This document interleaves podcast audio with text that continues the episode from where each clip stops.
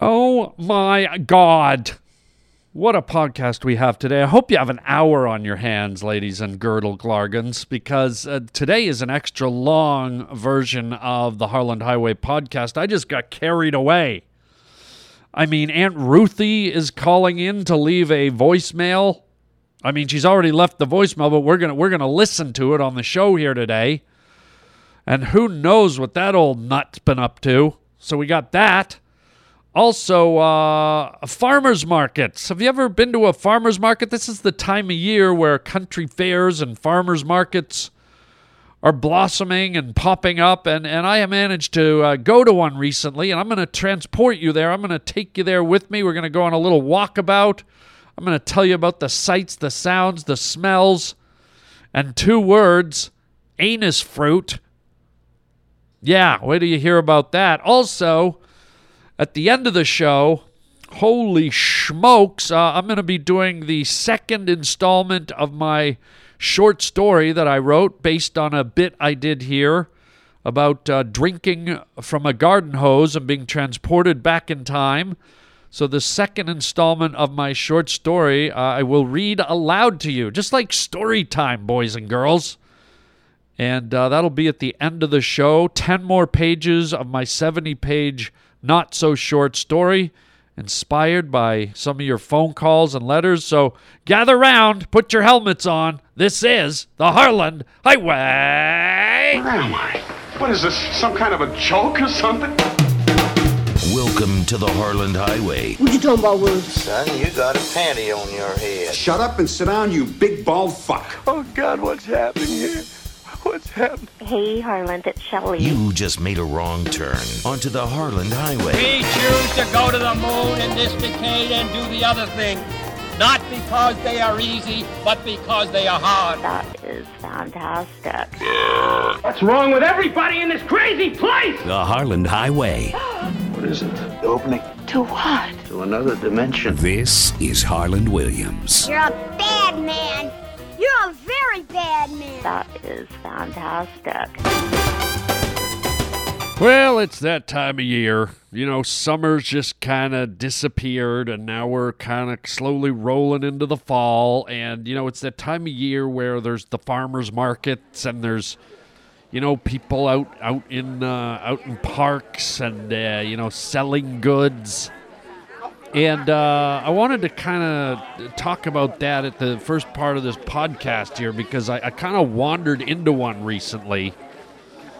Uh, I was out and about. I was in uh, Salt Lake City, Utah, Utah, and uh, I went out for a walk.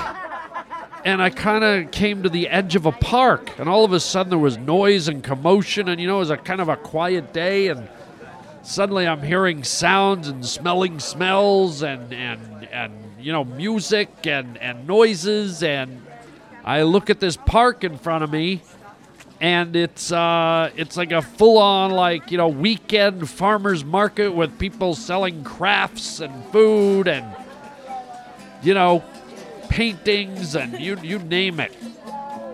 And it's kind of got a real uh, aura about it. It's got a real ambiance, as they say. And it was hilarious because as I walked into this entrance, I just happened to be walking into the entrance of this park right at the exact time that a homeless, and I have to say probably a drug addict, was.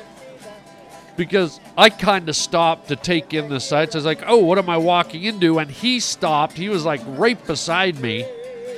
And he stopped and goes, oh shit, man, it's a fucking farmer's market. Shit, I just came in here to buy some crack. Well, I guess that ain't happening today. I was just like, oh, dude.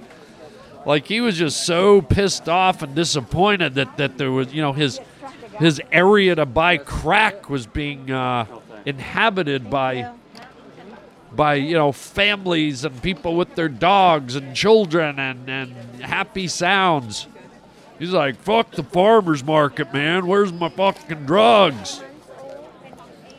So here I went on a little walk through the farmer's market, and I thought, uh, you know, I'd share some of the sights and sounds with you guys.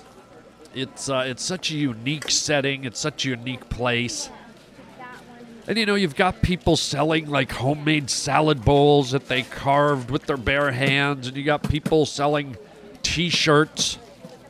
You got people selling, they, they made some fudge, or they made some caramel apples, or they made some homemade candles or some soap. And you walk through and you, you see people kind of they set up a little tent or a little canopy and they laid out their wares and they stand there and they, they, they kind of eye you up and down as you walk past you kind of feel you almost feel a little intimidated. They're kind of looking at you like hey man like i spent like all winter like you know milling this soap and you are going to stop and buy some right? Because you know if you don't i can't i can't feed myself and i can't pay my rent. So uh, hello, you gonna buy some homemade soap that smells like cucumber and cranberries, or are you just gonna walk by to that next booth where, you know, that guy made some like, you know, macrame like candle holders? So it, it, it's weird because you're you're constantly rejecting people as you walk by, but then you're hoping you'll see something that you like. You'll see a you know you'll see a booth in this big maze of booths where you'll find a food item or you'll find a, a, a trinket or a piece of jewelry or something like that. And it's a very colorful walk. It's a very eclectic walk. There's so many different things coming at you, assaulting your senses. You know, there's a guy with the homemade popcorn. There's a guy with maple syrup that he sucked right out of a tree. You know, there's the guy with the fresh fruit and the vegetables. Oh yeah, I had I had one guy I walked by his his vegetable uh, cart, and all of a sudden, uh, out of nowhere, I don't know if he was a bad salesman, but he, he said, "Hey, who wants some free cucumbers?" And I was like, "What?" So have a listen to this. Free cucumbers. Free? Because uh, nobody's buying them, they're too big. How come they're free, sir? Are they good? Yeah. I love one. I think just slice them, and just a big seed. You like free cucumbers? I would. I'd take You want them. Oh, do you have more? If you, no, if you don't have Just more, those two. you have you have them. No, Here, I got something else No, here I, for you. you were here. You take them. I don't mind. No, I want you to have the free cucumbers. Uh, He's gonna give you Lem- something I got else. these lemon cucumbers that are free too. Oh, I- that's what I wanted, a lemon cucumber. I'm gonna cucumber. switch that out. Oh, smart. Those look a little nicer. I'm gonna do one regular and one lemon. Okay. Give that back. I'll do just one lemon. Oh, that's Thank sweet. Nobody wants this guy? Free What ki- cucumber. what kind is that free cucumber? It's just a regular cucumber that got too big. It looks, yeah, it's a monster. You like cucumber, little buddy? Oh yeah, he can probably eat one a day. Could he eat that whole thing, do you think? Wow, you got an appetite, kid. Way to go. hey, thank you, sir. Yeah, you're welcome. Very generous of you. Appreciate it. Awesome. So there I was, you know, just wandering up and down the aisles, and, and this farmer, really nice, you know, looked like a farmer. You know, some people just look like farmers. Just kind of a pasty white guy with red cheeks and the farmer hat, and, you know, had a whole bunch of vegetables. So, you know, I got into it a little bit with that girl. You know, she, she wanted the free cucumbers, and then, you know, all of a sudden the, the magical lemon cucumbers came up, and oh boy, she was like, I want those. And then there's a little kid there who said he could eat a whole cucumber. So, so I'm, I'm walking away with the cucumbers. I don't really want them, but I'm just like, I took them just, you know, because I was recording and I, I thought it might lead to something funny. And so then the guy, uh, the guy, you know, as I'm just about to walk away, he asked me if I want more free stuff. And now this stuff has been damaged by hailstones, great big hailstones have slammed into some of his apples and fruits and left these really big dents and black and brown bruises in the fresh fruit. And and for lack of a better term I hate to be rude here but but it, they looked like anuses. They looked like it looked like these these fruits he was giving me had assholes on them and so suddenly he's handing me some asshole fruit. Want an apple too? Oh man, you This one looks like it has a butthole on it. That is a hail mark, but it's good on that side. That, wait, wait, this was hit by a piece of hail? ice. No way. So is that one. Whoa, that's the damage that hail does? Yes, Looks like it gives got them an instant butthole right there. It does, doesn't it? Man, I've never had a hail hit apple before. Thanks, bud. Appreciate it. got two. Thank you.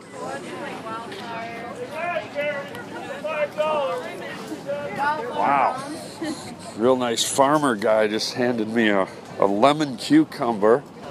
Got in a bit of a battle with this beautiful girl over the regular cucumbers, and she gave one back. Took a lemon cucumber. And then a little boy came and took the whole cucumber, which was pretty big, and he said he could eat it all in one sitting. This was a little like eight year old kid. Wow. And just when I think the cucumber bartering's over, although do you really barter when it's free? Suddenly the guy hands me, goes, You want a free apple? Farmer, let's just say John, because that's the one we all know, hands me, goes, You want a free apple? And it looks like right in the middle of the apple, for lack of a better description, it looks like this apple has a giant anus.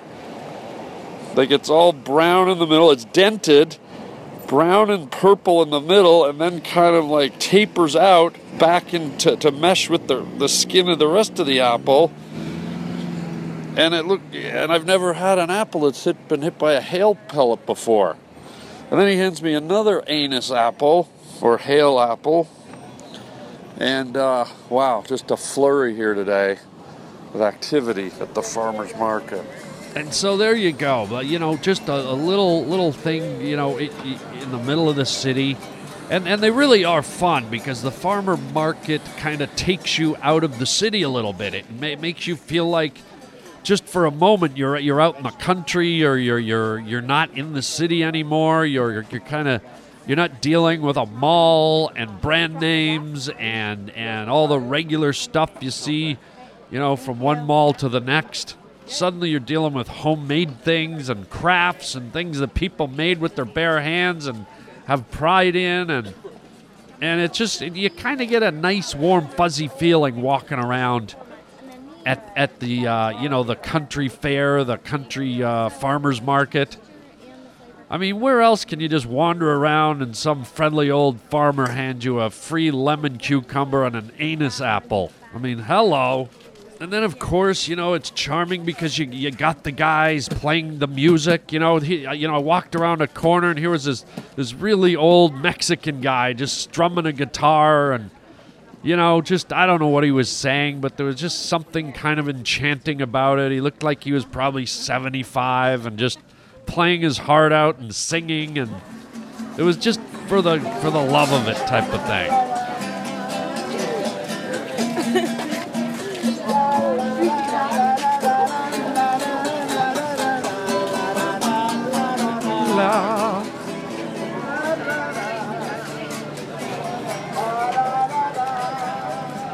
Nice? There he is, gracias. You know, someone just throws a few, few, few shekels in his little basket. La la la la. La la la la la. Singing along, man. It's infectious. La la la la la. And then, you know, you walk around, and this is always fun. You hear people bartering, or you, you hear people, you hear people explaining their stuff. You know, trying to get people in. They hook you in with, come on, try it, try it, and then you'll like it, and then you'll buy some. So I'll just let it play for a few minutes, and you can hear people talking about the texture and the flavor, and talking about their products, and take a listen. Join the market. Thank you. So the texture and the flavor kind of changes. We have one left, that one in the back there. Yeah.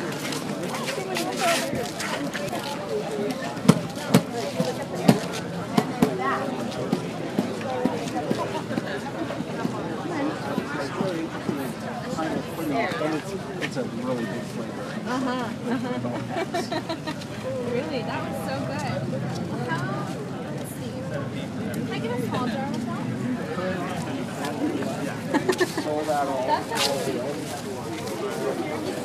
So there you go. I don't know if it's your type of thing, the farmer's market, but it kind of transported me, you know, to a, a simpler, more communal place.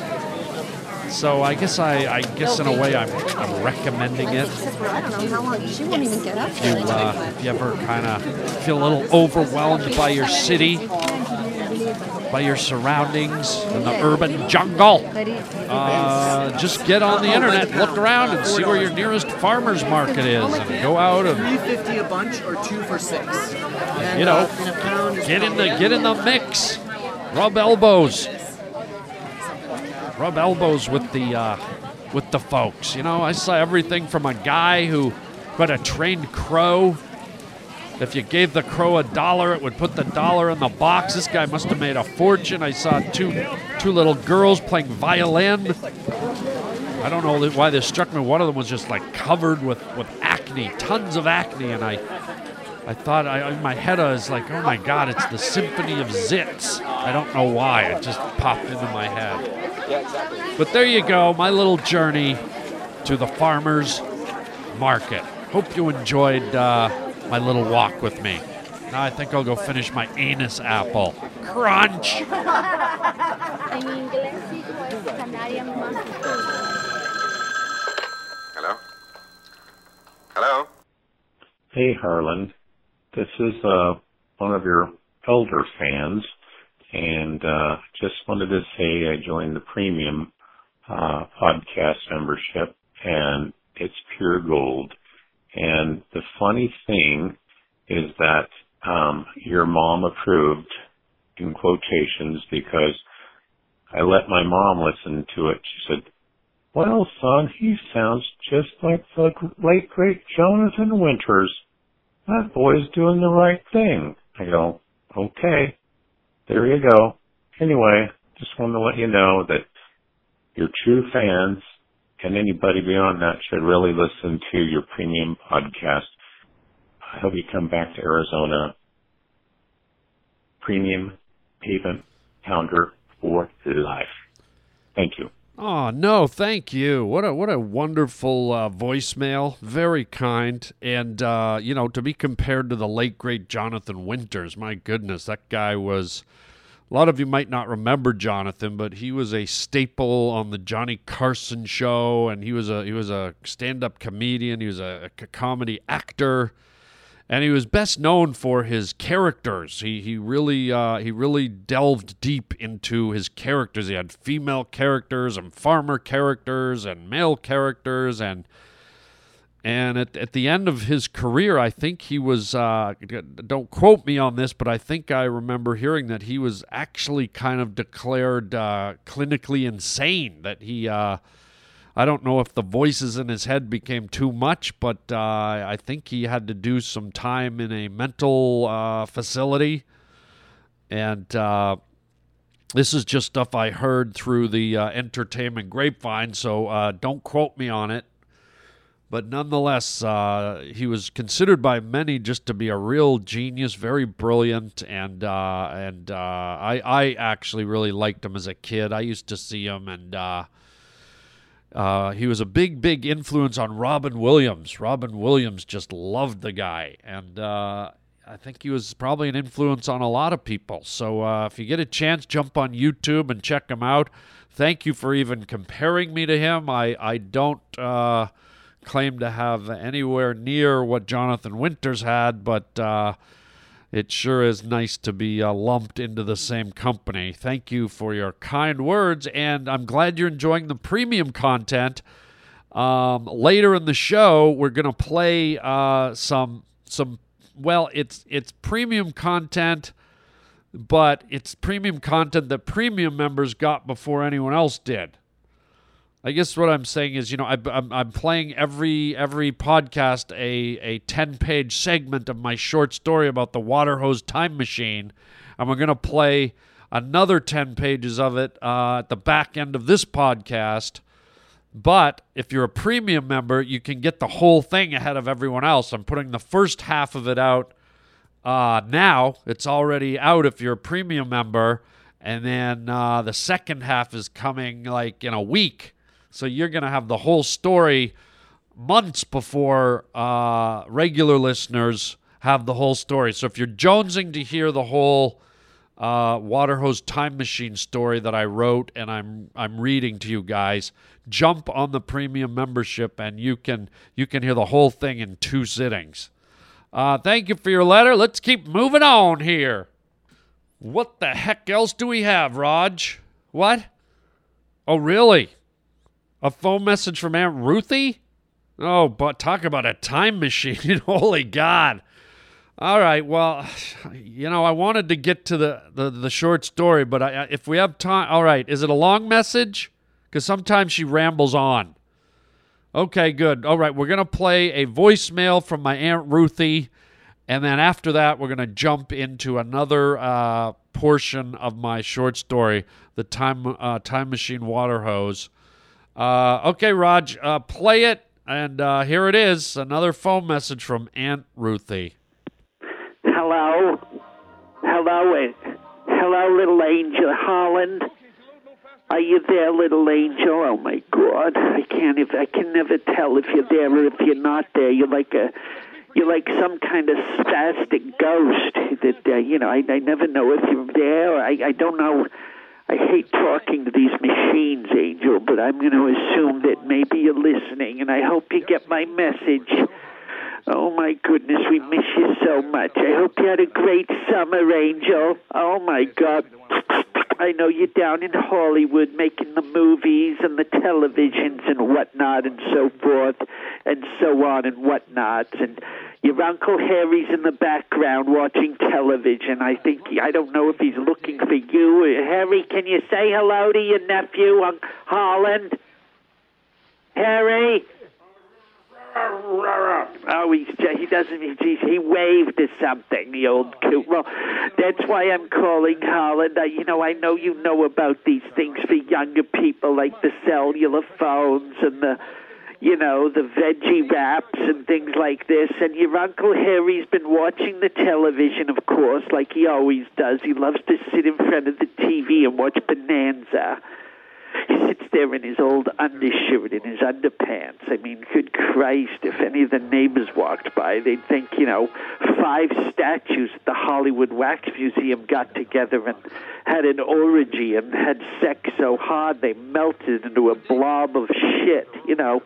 Anyways, Holland, Uncle Harry, your Uncle Harry, who you know is 86 years old, he's no spring chicken anymore. He saw Oh my goodness, I'm almost embarrassed to say it, little angel. Oh my God, your poor little ears. But I'm going to say it because I need your advice.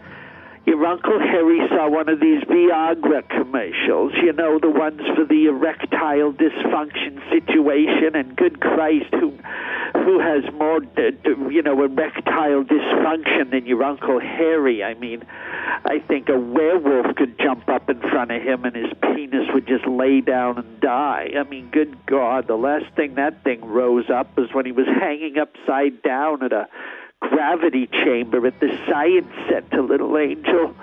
Oh my goodness. So anyhow, your Uncle Harry, he ordered some of these Viagra's, uh, the you know, the erectile dysfunction, the little blue pill they call it, Holland.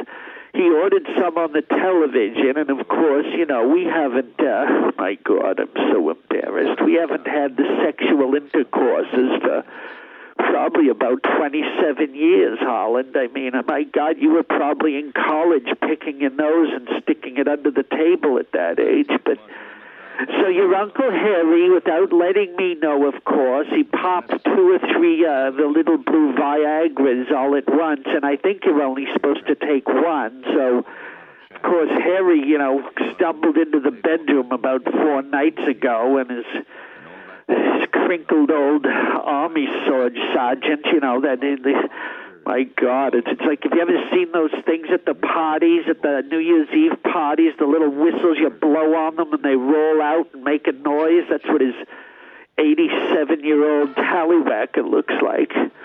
Oh my God, little angel. So Harry comes in the room. He looks like he's, you know, at a jousting contest at the, uh, you know, medieval times fair. He comes in with a, I thought a unicorn was smashing into the bedroom door. So he pushes the door open and he's standing there framed in the hallway light with a erection about the size of a baby calf's leg, for Christ's sake. And I, of course, I screamed. I haven't seen his penis since, you know, the Apollo 13 landing, for Christ's sake. And he's standing there with a big grin on his face. His dentures are hanging out of his mouth crooked. He looks like a jack o' lantern that's, you know, just found a glory hole at the, uh, you know, 86 truck stop out there on the 407, for Christ's sake.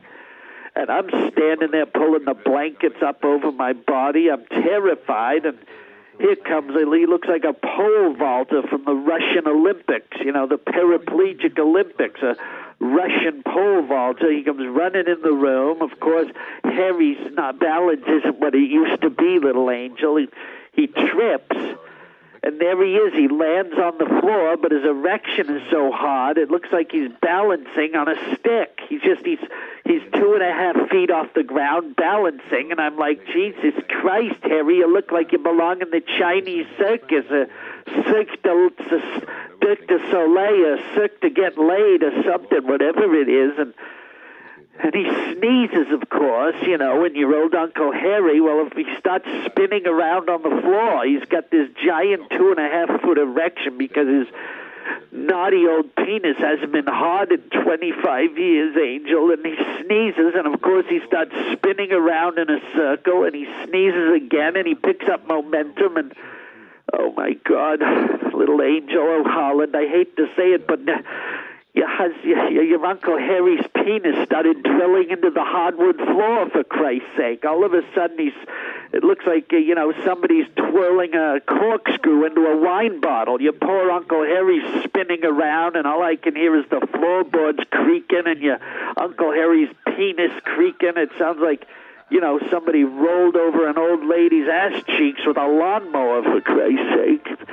So now he's spinning around. He screws his dirty old cock right into the floor, and I'm now all of a sudden I'm pulling him. I get on his shoulders. I almost threw my back out. I'm pulling and I'm pulling. Finally, your Uncle Harry comes loose, and he's got some white pine floorboards stuck to his penis. So we screw those off. He loses his balance. Of course, your Uncle Harry falls backwards and smashes his erect penis right through the drywall. Oh my God, Holland. He's got a penis stuck in the wall, so I go to the other side of the wall. I take my shoe off and I start hammering the tip of it, and he's screaming, and I'm saying, Harry, you can't have a penis in the wall, for Christ's sake. What if company comes over? So I'm hammering the tip of his old penis with my shoe, you know, my orthopedic foot sandal, Holland, and all of a sudden he goes popping back, goes flying across the bedroom, hits the window, he smashes through the glass for Christ's sake. Good God, he goes right out the window. I'm thinking, oh my God, he's dead out on the sidewalk.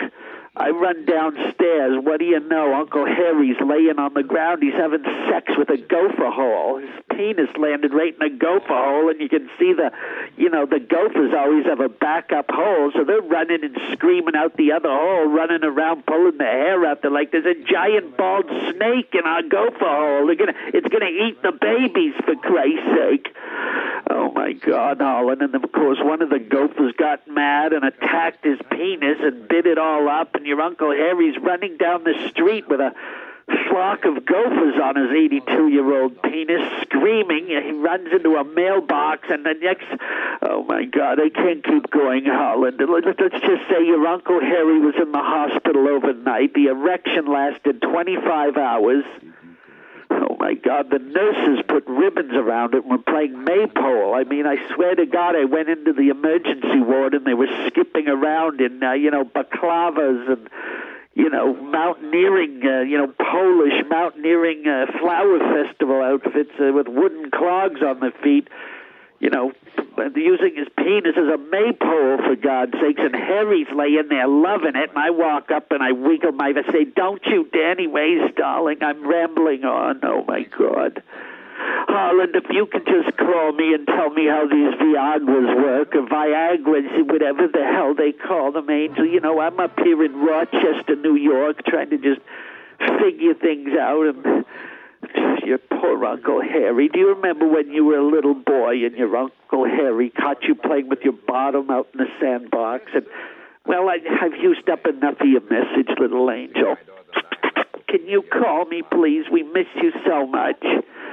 Your Uncle Harry's doing better, and I, I hope you can give me a call and help us with the Viagras, okay? We love you, little angel. And Ruthy loves you. Goodbye. Give us a call, Holly. Oh, my God. My, oh, my, oh, I'm leaking. Oh, my God.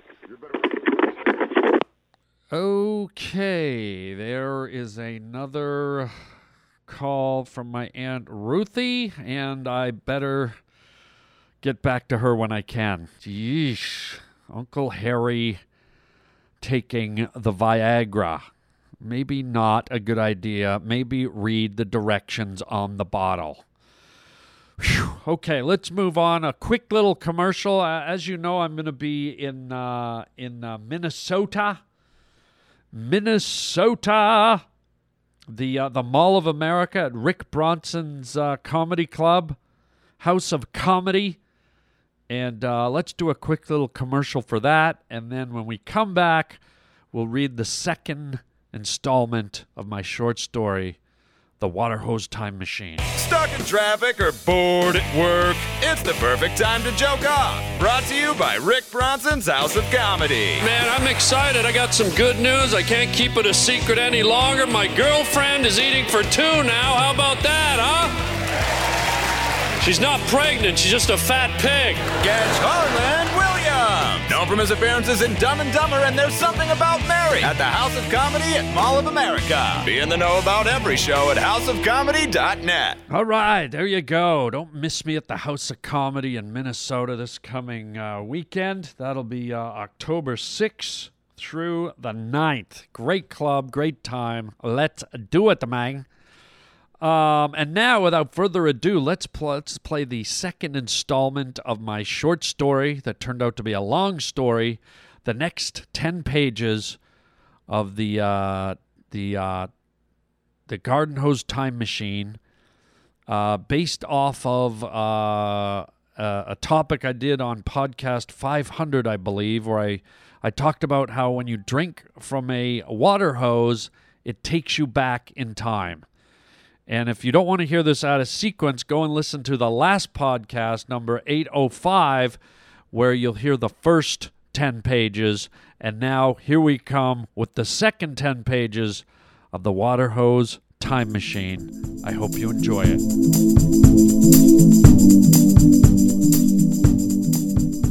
Later that night, Nathan and Kelly ran around the living room like monkeys escaped from their cages.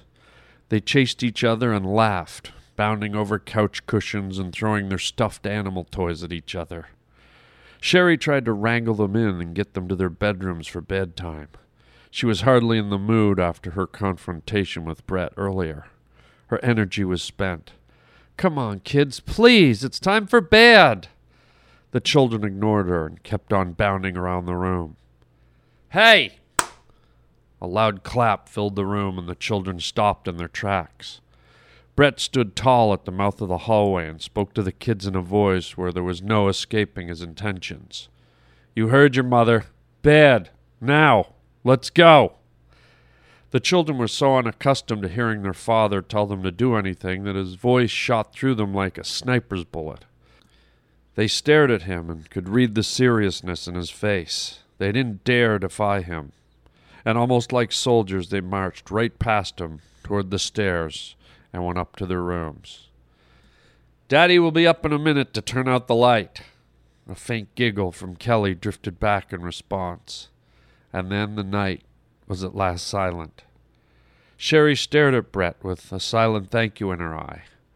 She shuffled over to him and sheepishly took his hand. She was shorter than him, and she looked up into his face gratefully. Thank you, she half whispered, a sigh of relief as she folded into Brett's arms. Brett rested his face and the hair on the top of her head. He squeezed her. I'm sorry, baby. I'm sorry about today. Sherry pinched her eyes shut. She needed to hear these words right now. The fight in the bedroom had scared her. It was the closest they had ever come to really saying things out loud. I'm sorry too, baby. I'm, I'm sorry that I raised my voice. It's okay, hon. I probably needed to hear it. What was I thinking? My dad? Really?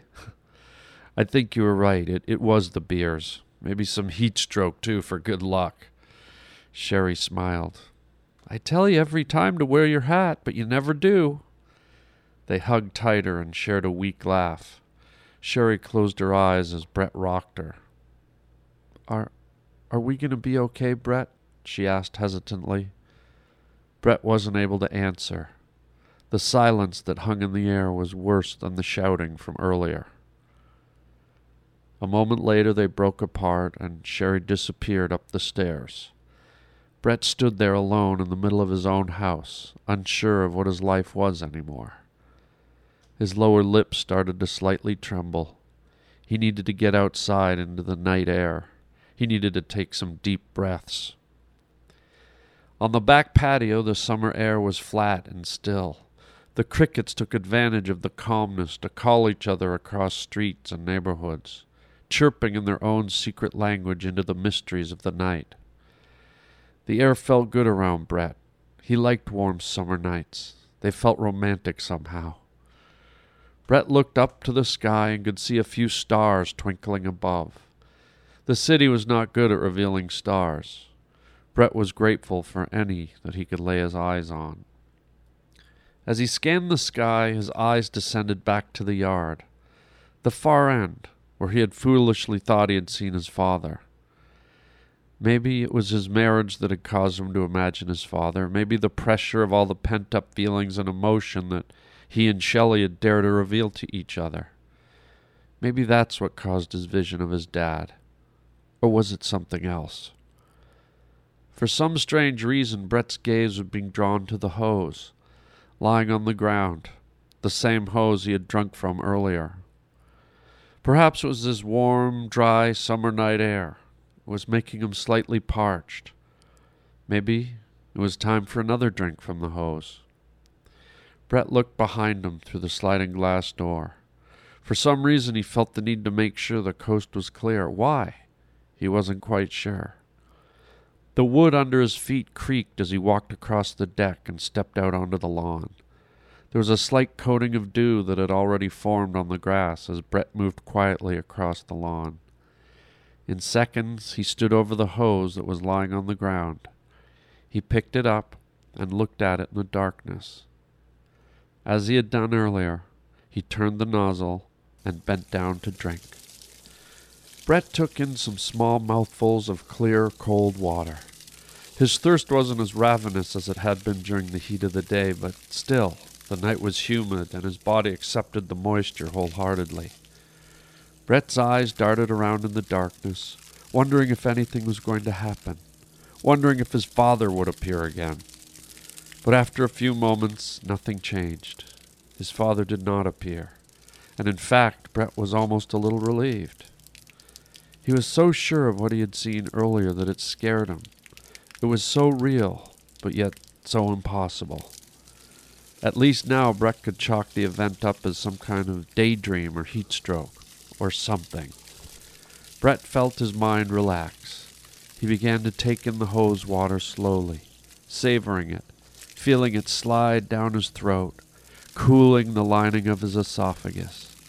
He closed his eyes and drank. Hey, are you coming, stupid, or what? Brett's eyes popped open. His head whipped around. He knew that voice. Come on, Brett, let's get a move on, man. There's going to be girls there. Brett slowly straightened up and turned. Scotty? Uh, yeah, were you expecting Elvis? Come on, let's do this. It's going to be hot. Brett looked around in the darkness. His house was gone. He was now in a park, the park he knew as a kid, the park from his neighborhood. The hose he was drinking from was now a stone drinking fountain, and standing in front of him, his best childhood friend, Scotty Dorfman. Scotty, is that you? Come on, buddy, stop clowning.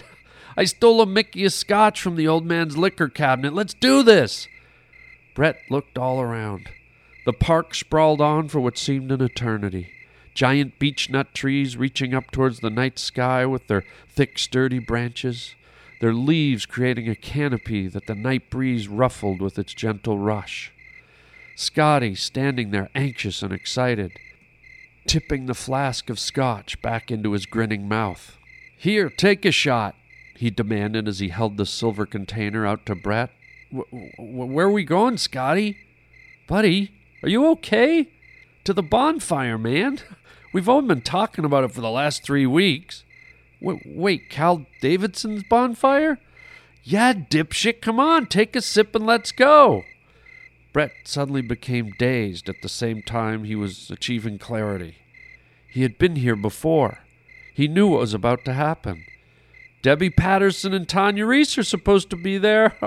Oh man, Tanya has the biggest tits in school, man. Brett took the flask out of Scotty's hand and quickly tilted it back into his mouth.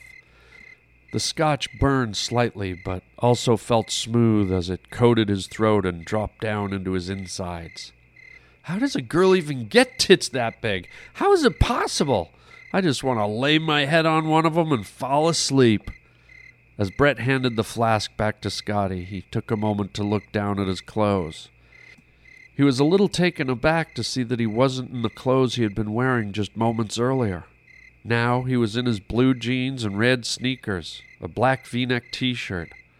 Brett touched his chest and his thigh at the same time. He couldn't believe what he was seeing, and further, he could feel his body through the fabric. It had changed too. Brett could feel muscle and tightness. His body was firm and strong and young. Brett was completely disoriented. Scotty, how, how old am I? You're same as me, 16, idiot. But you're acting like a retarded three year old. Come on, let's get going. Scotty thumped Brett in the arm with a fist. Brett flinched, not prepared for how real the punch would be. But he felt it. He felt it all. How could he be feeling this if it was just a dream, Brett thought. Come on, Brett, let's go, man. The call of Scotty's voice from 20 feet down the walking path snapped Brett out of his confused thoughts. He turned and saw his best childhood friend, Scotty Dorfman, walking happily into the shadows of the towering trees. Brett blinked his eyes quickly several times, inhaled a deep breath, and, somewhat unsure, ran after Scotty. There must have been sixty people or more gathered around the raging bonfire. People were sitting in a large circle on logs or standing, some staring into the mesmerizing flames, others ignoring the fire altogether, too caught up in their own conversations. Brett approached cautiously, still unsure of the dream reality he was enveloped by. He scanned the large gathering. He recognized many of the faces. There were a lot of the kids he went to school with Dale Crothers, Kathy Macon, Buzzy Smith. Brett's heart started beating faster as he muzzled up to Scotty. Hey, give me that flask again, Scotty. Scotty reached under his windbreaker and handed it to Brett blindly. His eyes were focused on a sort of good looking girl on the other side of the fire. Oh man, I told you she'd be here, buddy. Shit! Tanya Reese! I told you her titties were monsters! Brett wasn't paying attention. This time he was guzzling the scotch from Scotty's flask. It went straight down his throat, strong and hard. Hey, easy, man. That's going to last us all night. Scotty looked irritated as he yanked the flask away from Brett. What's wrong with you? Slow down. But there was no slowing down. Brett needed that alcohol. He could feel a slight, comfortable buzz coming on. Come on, let's head over towards Tanya. Scotty grabbed Brett's arm and tugged him. Brett cracked a slight smile. As freaked out as he was, he was also starting to feel that this time that he was in, this place, was completely awesome. Scotty sat on a log next to Tanya Reese, talking a mile a minute and staring down at her tits just as much. Brett needed a little break and decided to stray off on his own. Silently, he slipped away and moved to an area that was less populated with exuberant high school kids laughing, talking, enjoying life. Brett was a bit unsure of what to do, whom to talk to. How could he face some of his friends already knowing how their lives turned out? Tom Davidson was going to be an architect. Polly Mason moved to Australia and started an aviation company. Darlene Sanders would marry and divorce three times. And Kevin Raleigh? He'd be dead at 25. Suicide. The scotch swirled in Brett's head the way the sparks from the fire danced up into the dark night sky. Brett followed them spiral upwards and fade into the stars. In his head, he wondered how this could all be happening. How was he here, somehow back in time in his own life? Before he could answer any of those questions, he stopped. He could feel something, an energy. Was that feeling you get when someone is staring at you. Brett circled the bonfire with his eyes. He could feel someone watching him. And as he passed by all the happy faces, he saw almost a shadow of a figure, blending into the trees, her fair white skin the only thing giving her away. Her face was framed by the darkness and was illuminated by the fire's glow. Her eyes wide and blue, staring straight at Brett, straight into his eyes. He knew who it was immediately. Of course, this was the place they talked for the very first time. It was his future wife, Sherry. Their eyes locked like two wolves staring through the forest at one another. It was a strong, powerful, deep stare that went beyond just sight. This was the type of stare that burned its way into the chest and seared the heart. Brett almost choked on his own breath as he took her in. She was stunning. All the love that Brett had ever known for his wife came flooding into his heart in that moment. He felt so alive. Cautiously, Brett stood and wandered past all the people who were there. Scotty still talking and gawking with a half drunk Tanya Reese. Everyone else engaged in the innocence of being young and unknowing. It seemed to take forever for Brett to arrive in front of Sherry, but at last he did, and she was even more stunning up close. Brett just stood and looked at her, absorbed her. Sherry was bashful and finally forced herself to look away from Brett and stare down at the ground. Sorry, I, I laughed at you. Her voice was soft and whispery like a summer breeze passing through the woods. Laughing at me? Brett asked naively. At football practice, when you were walking like an ostrich, remember? Sort of sideways? Sherry looked slightly embarrassed and guilty at the same time. An ostrich? Brett thought deeply, or as deeply as he could at this juncture. Oh, my cleat, my broken cleat. Sherry giggled and tried to cover her mouth with her hand. You you were one of the girls in the bleachers, right? The one with the Brett suddenly stopped. Sherry slowly looked back up at him, the orange glow of the fire dancing in her sky blue irises. Beautiful blue eyes. Sherry looked away again, but just as quickly looked back. They were locked in their stare again. All they could see now is each other. The rest of the world faded away. It was just them and the night, the whisper of the leaves and the dancing fire burning long and hot, the flames licking at the darkness. Brett couldn't speak any more, neither could Sherry. Everything they would ever need to say was contained in their stare. Everything they would ever need to know about each other was there, revealed in their longing eyes. Sherry gently bit into her soft lower lip as Brett slowly moved his face closer to hers. Their eyes were so close, their mouths like magnets pulling for each other. And before another enchanted second could pass, their mouths came together like soft clouds colliding in the sky. They sealed their lips together and kissed like it was the end of time, like the world had stopped spinning and they had found the only thing that would ever matter in life each other. For what seemed an eternity, they remained locked in their kiss, the fire crackling and their hunger for each other deeper than the beginning or end of the Milky Way, far, far above. When at last Brett opened his eyes, Sherry was gone. A trail of water slid down the side of his mouth, and the hose that he held down at his side splashed across his shoes. Oh, man! He jumped back to avoid letting them get any more soaked than they already were. Brett looked around, slightly disoriented, but still aware of his surroundings.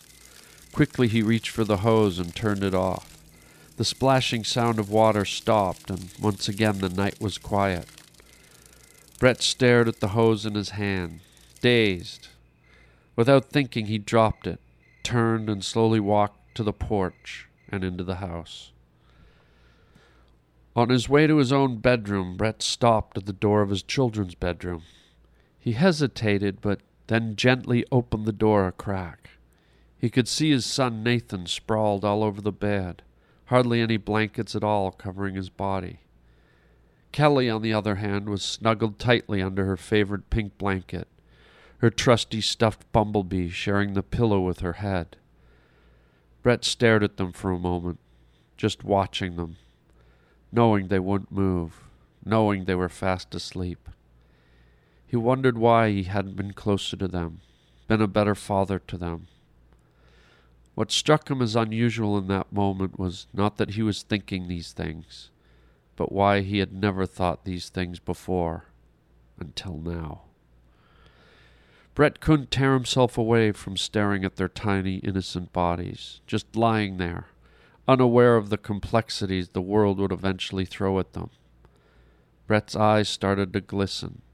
He knew he was getting emotional. Softly, he pulled the door shut and continued down the hall. In bed, Sherry was fast asleep. He knew her body language so well. He knew her breathing habits. She was out. As he had with his children just moments ago, Brett propped himself up on one elbow and just stared at his wife. Perhaps something he hadn't done in the last fifteen years. He must have stared for a good ten minutes. She was soft and quiet, in contrast to the anger she had displayed earlier that day. Brett realized that the sensational, time stopping kiss he had just shared with the girl by the bonfire was the same woman laying beside him now. What had happened, he wondered. When was the last time he had kissed her like that? A wave of guilt and sadness washed over Brett. He reached out to touch her, but then, for some reason, stopped himself. Maybe somewhere in the back of his mind, he believed he didn't have the right to touch her any more. Again, moisture began to collect in his eyes. He had to pull away, stop thinking about all of this so hard. He stared for maybe a minute longer, until at last he lay down on his back, shut his eyes, and went to sleep. Wow. There you go. There it is, ladies and Gnargle Blargans. Don't know what to think. I've never done something like this before on the podcast or anywhere, so you let me know if you want me to keep going or just stop. If you like it, if you hate it, uh, you can let me know. Uh, you can call the hotline, leave me a voicemail at 323 739 4330. 323 739 4330. Maybe you're intrigued, maybe you're bored. Give me a little feedback if you feel like it, or you can write me at harlandwilliams.com. The self the uh, the voice message number is at harlandwilliams.com as well. If you can't remember it, 323 739 4330. And uh, looking forward to your feedback. As I told you, we'll have uh, we'll have uh, ten pages every every podcast until I'm done.